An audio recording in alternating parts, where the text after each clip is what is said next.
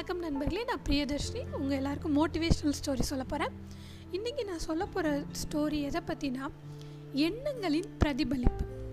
Reflection of your thoughts அப்படின்றத பற்றி தான் நான் சொல்ல போகிறேன் ஒரு அலுவலகம் இருந்தது. அந்த அலுவலகத்தில் நிறைய பேர் வேலை பார்த்துட்டு இருந்தாங்க. ஒரு நாள் அந்த அலுவலகத்தில் வாசலில் ஒரு பெரிய போர்டு வச்சுருந்தாங்க. அதில் உங்கள் வெற்றிக்காக தடையாக இருந்த ஒரு மனுஷன் இறந்துட்டாரு. நேற்று அவரோட இறுதிச் சடங்கு இன்னைக்கு மாலை நடக்க இருக்கு. எல்லாரும் கலந்து கொள்ளணும் அப்படின்னு சொல்லி அந்த போர்டில் போட்டிருந்துச்சு. அங்கே வந்த வேலையாளிகள் எல்லாரும் அதை படிச்சுட்டு ரொம்ப ரொம்ப ஆச்சரியமாக அதிர்ச்சியாக ஆயிட்டாங்க. யார் அந்த வேலையாள் வேலை பார்க்குறவர்? நம்ம கூட வேலை பார்க்குறவர் இறந்து போயிட்டாரு அப்படின்னு சொல்லி எல் எல்லாருக்கும் ரொம்ப அதிர்ச்சியாக இருந்தது.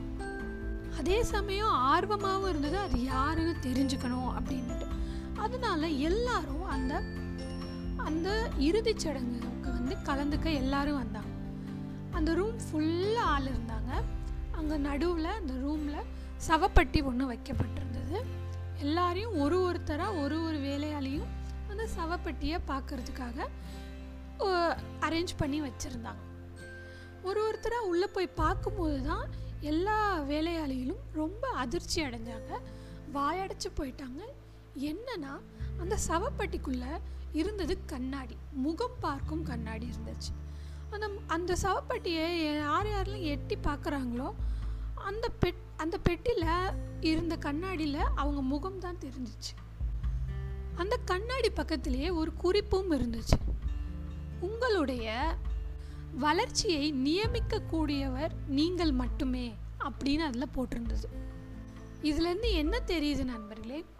நம்ம என்ன நினைக்கிறோமோ என்னவா இருக்கணும்னு நினைக்கிறோமோ என்னவா ஆகணும்னு நினைக்கிறோமோ அது மாதிரி தான் நம்ம ஆவோம்.